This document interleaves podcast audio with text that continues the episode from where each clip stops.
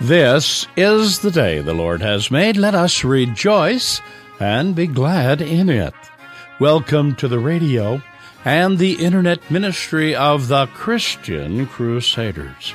Is Jesus alive in your life today, or is he a figure of the past? Can he confront us and instruct us, and can he truly be a personal Savior? Here's Pastor Steve Kramer with today's message your Bible teacher is here and ready.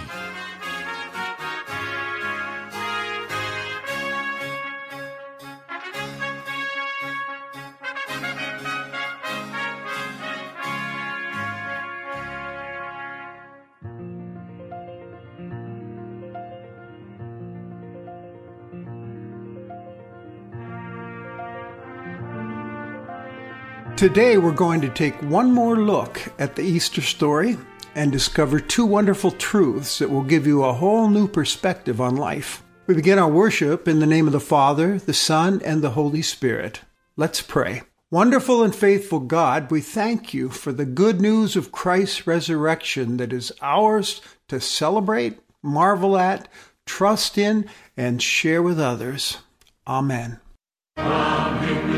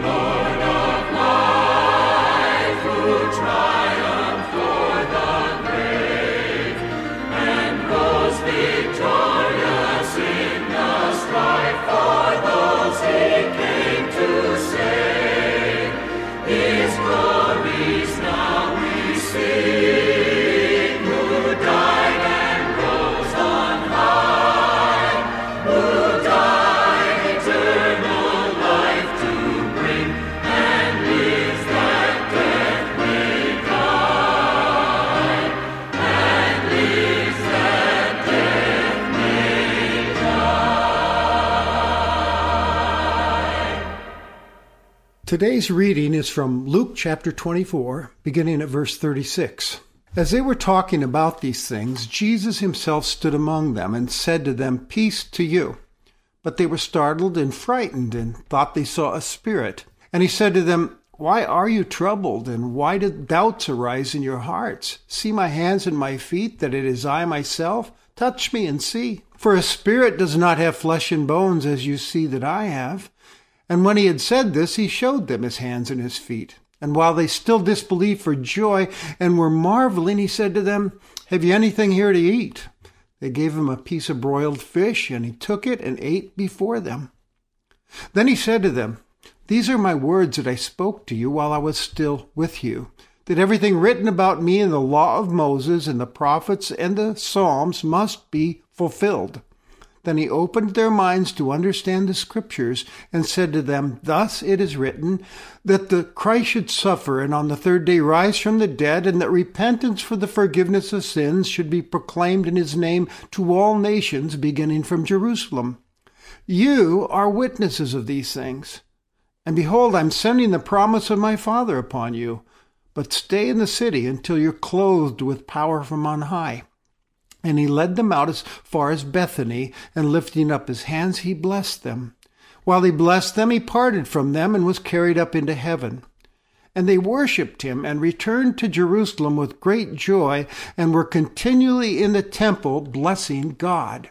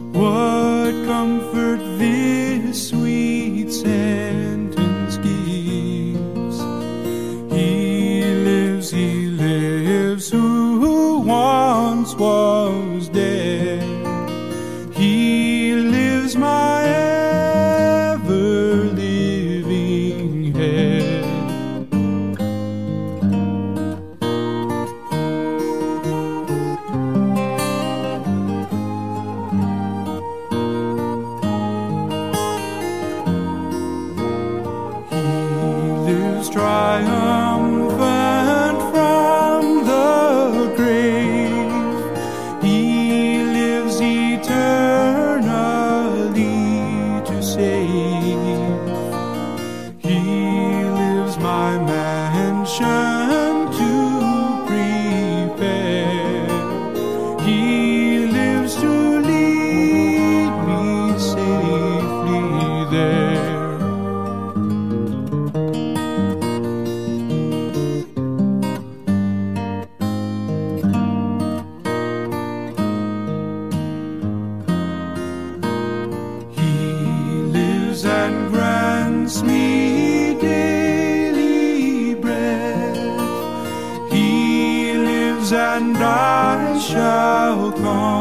conquer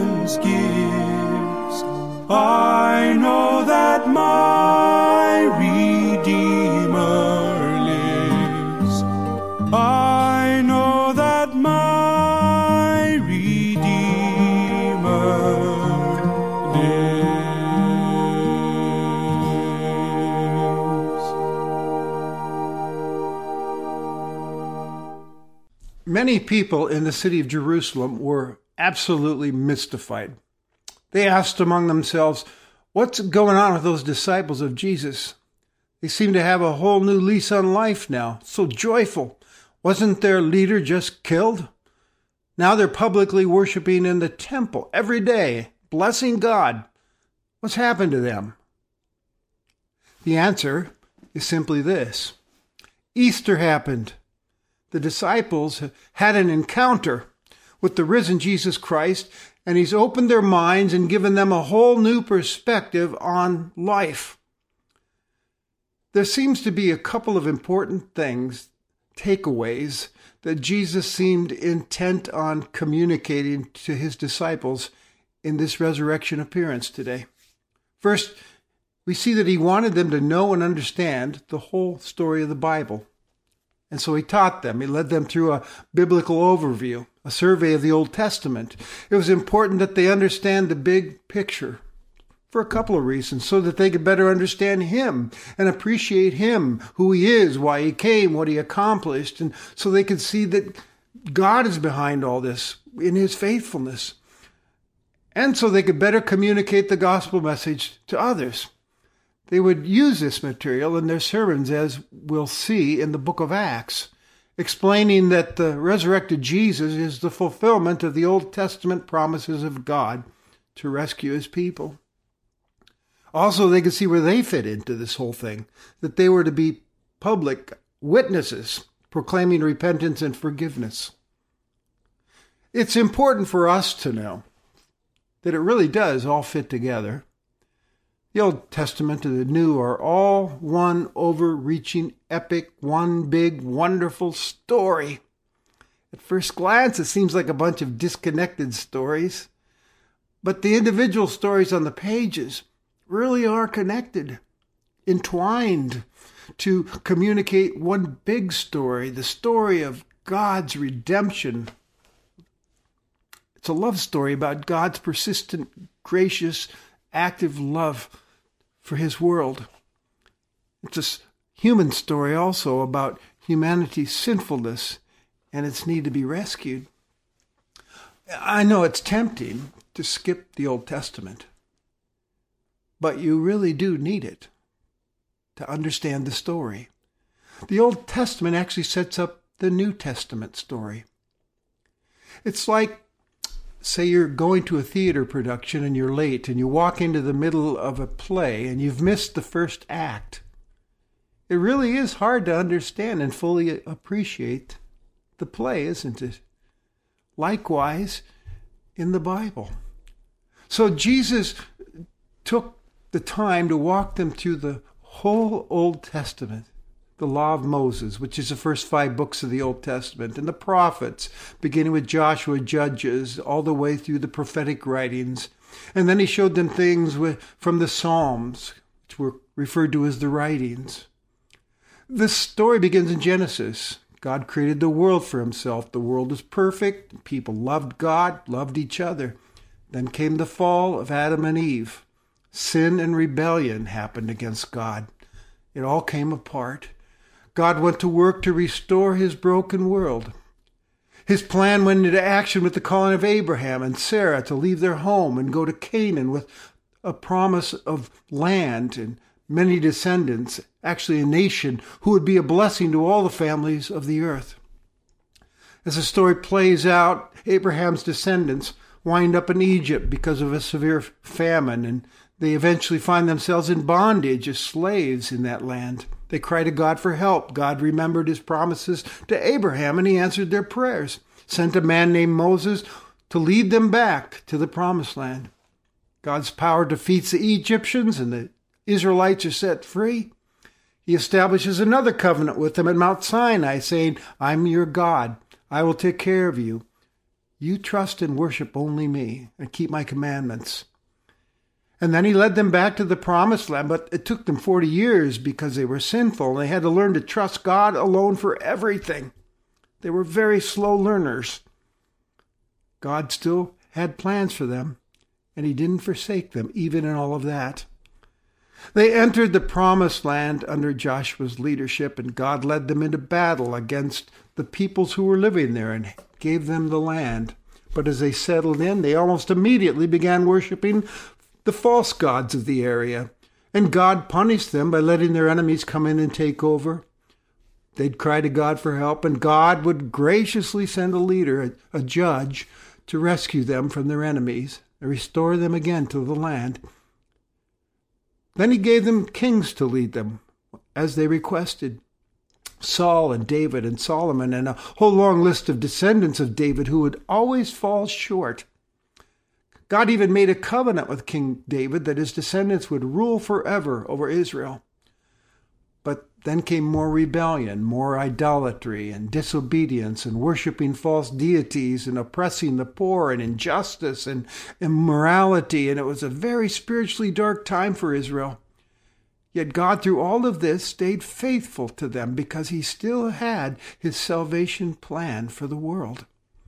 He sent spokesmen who were called prophets, whose job was to bring the word of God to his people and point out the error of their ways, telling them to turn back to God.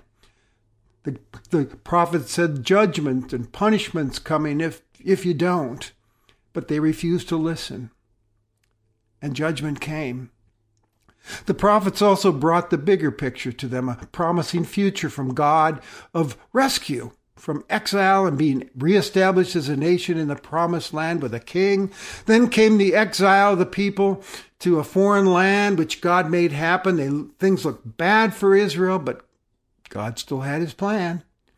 After a period of time, he rescued his people from the Babylonian exile, brought them back to the promised land, but now they're under foreign powers like the Persians and the Greeks and the Romans with no king. God's prophets would continue to preach obedience and promises of a brighter future with a Messiah king coming that would come and save them and rule over them and the nations. And they waited and they waited for this king, this savior. And the risen Jesus Christ, standing before the disciples that day on Easter, points to himself and says to his disciples, And I'm the one. I'm the fulfillment of all of that, of the law, the prophets, and the Psalms. It all points to me. My death and resurrection confirms it. God has been faithful to this world from the beginning and will continue to be faithful to the very end. He's in control. Trust in God. Trust in me. Now, as Jesus took them through that redemption story, through all the books of the Bible, I'm sure he pointed some things out to them. He probably taught them that, one, he's God's promised seed of Eve that would bruise the serpent's head, talked about in Genesis 3 and that he's a promised blessing to all the nations in Genesis 12, that he's the one greater than Moses in the Passover lamb in Exodus, he's the sacrificial scapegoat for the people's sins in Leviticus, and that all the rituals and sacrifices begun in the wilderness and later on in the Jerusalem temple for forgiveness were only a foretaste of him, and were now fulfilled once and for all in his sacrifice at the cross. Perhaps he even pointed out to them that he's the serpent on the pole that brings healing to the people in the book of Numbers, and the perfect prophet of God that Moses promised in Deuteronomy. Perhaps he also told them that he's the one the prophets spoke about in longing anticipation of better days. That he's the Messiah from David's line that had been promised to Israel. He's Isaiah's Emmanuel, suffering servant, Prince of Peace. He's Jeremiah's branch of righteousness, Ezekiel's plant of renown giving shade. And on and on. He's Zechariah's king over all the earth, Malachi's sun of righteousness. And in the Psalms, he's the son begotten of the Father in Psalm 2, the forsaken one in Psalm 22, suffering for the sins of the world. He's the cornerstone the builders rejected. Psalm 118. You see, the whole Old Testament is filled with him. He's in every book. And he's the fulfillment of God's rescue plans, the promises to save his world. Just imagine, if you can, what it must have been like for those disciples to, to sit in on Jesus' Bible study that day.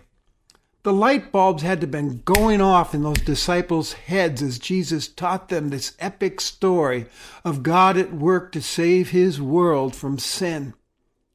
What hope what faith must have filled their hearts as they listened to Jesus talk of the faithfulness of God to his promises, that God's behind all of this, in control, the power of God, the gracious love of God, the ultimate sovereignty of God, that the future is in his hands and ultimately belongs to him, that history is moving towards a final, glorious day with him. Imagine their surprise and wonder hearing him tell them that they have been privileged eyewitnesses to the whole thing, everything that the prophets had been wanting to see for themselves. And that God had a plan for them. He, he would send His Holy Spirit to, to them and empower them to effectively tell everyone else this story. So no wonder, no wonder they ran back to Jerusalem with joyous and confident smiles on their faces, publicly worshiping and blessing God in the Jerusalem temple. Because now they had the big picture. They understood. Just imagine experiencing all that. The risen Christ, learning the big story, the, the confidence and hope as they considered the present and the future. The thing is, friend, you don't have to just imagine that scene. You can experience it in your own life. Easter can happen in your life. That same risen Christ is with us now and always to the end of the age. I said there were two things Jesus wanted to communicate that day. Did you notice that the other thing we see in this episode is Jesus bending over backwards to communicate to his disciples the truth that he really is alive and present with them? He shows them his hands and his feet. He eats in front of them as proof of that. In, in, all his resurrection appearances, in fact, Jesus seemed to be establishing the truth that he would always be present, to not only walk alongside his disciples through the ups and downs of life, but also to meet with us and instruct us with his holy word.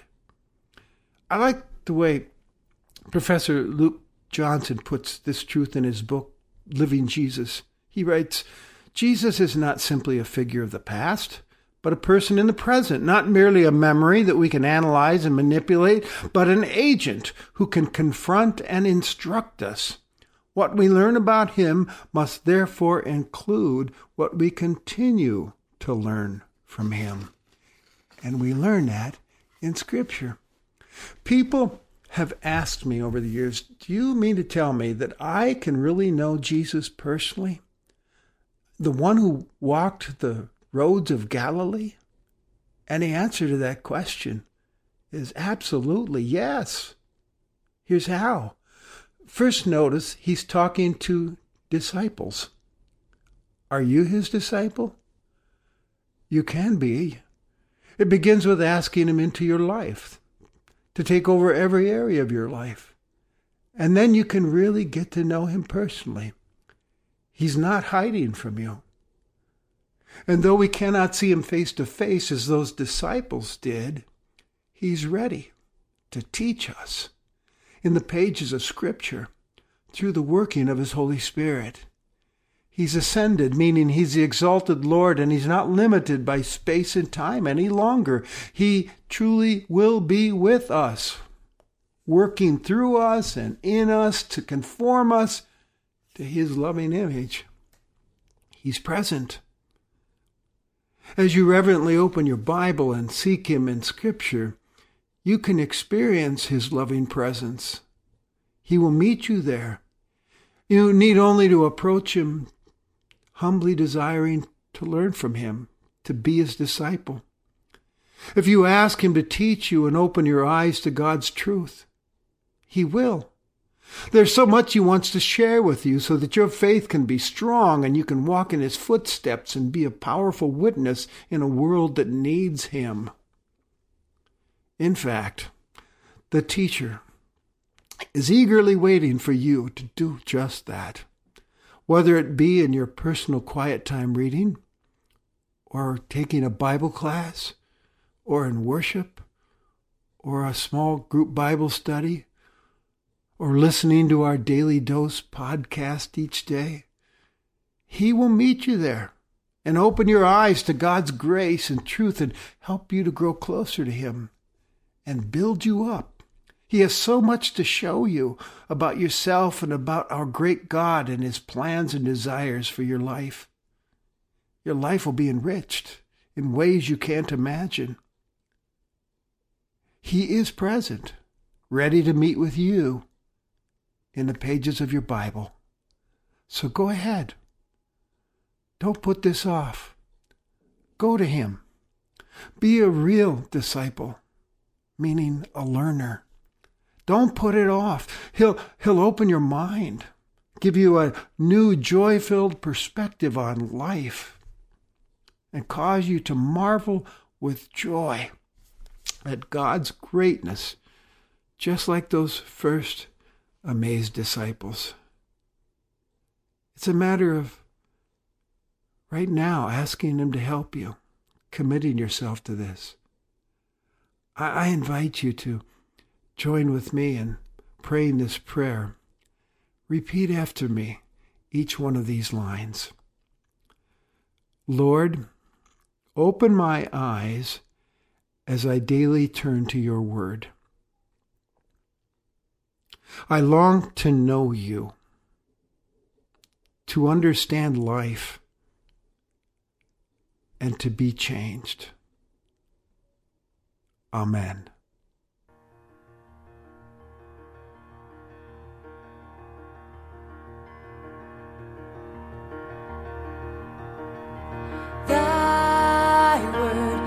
A lamp unto my feet and a light unto my path. Thy word is a lamp unto my feet and a light unto my path. When I feel afraid, think I've lost my way, beside me. Nothing will I fear as long as you are near.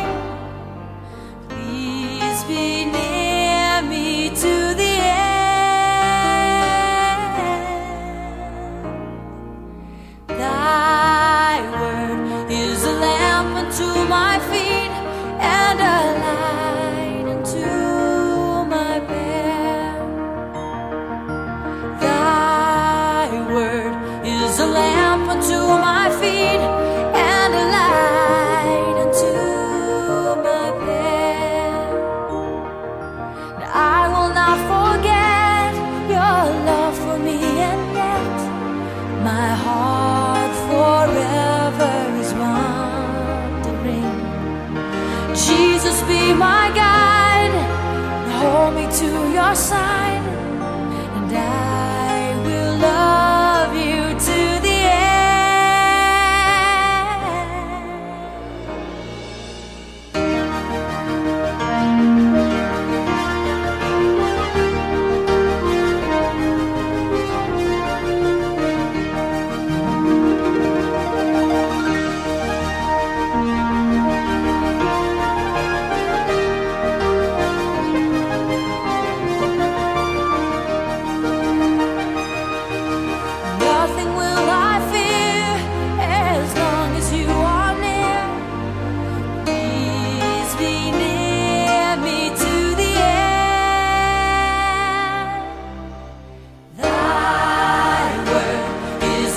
lamp unto my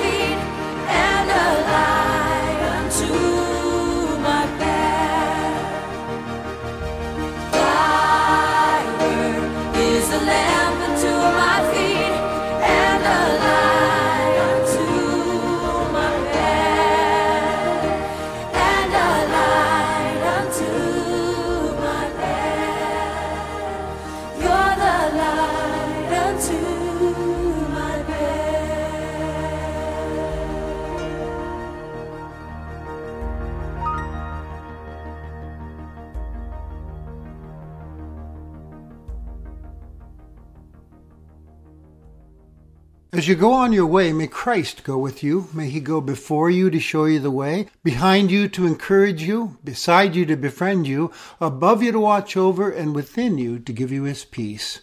Amen. You've been worshiping with the radio and the internet ministry of the Christian Crusaders. Christ defeated death for all time. He's alive. Even today, he's more than just a figure from the past. He's alive and he's waiting for you to invite him into every corner, every situation of your life. We pray you'll ask him in today. Christian Crusaders has been blessed by the financial and prayerful commitment of our listening family. We ask you to continue remembering this ministry as part of your weekly worship and to share this ministry with your family and loved ones. Please mail your gifts to Christian Crusaders, 7401 University Avenue, Cedar Falls, Iowa 50613, or visit our secure website at ChristianCrusaders.org. You'll find it's easy to support this ministry by following the Give link located at the top of our webpage. All donations are considered tax deductible. Our website includes podcasts of past programs, as well as daily devotions and inspiring Christian interviews. Visit us online today at ChristianCrusaders.org. We are thankful you chose to worship with us today, and we look forward to worshiping with you again next Sunday. Conducting our service was the Reverend Steve Kramer, speaker on Christian Crusaders, now in its 85th year of broadcasting biblical truth.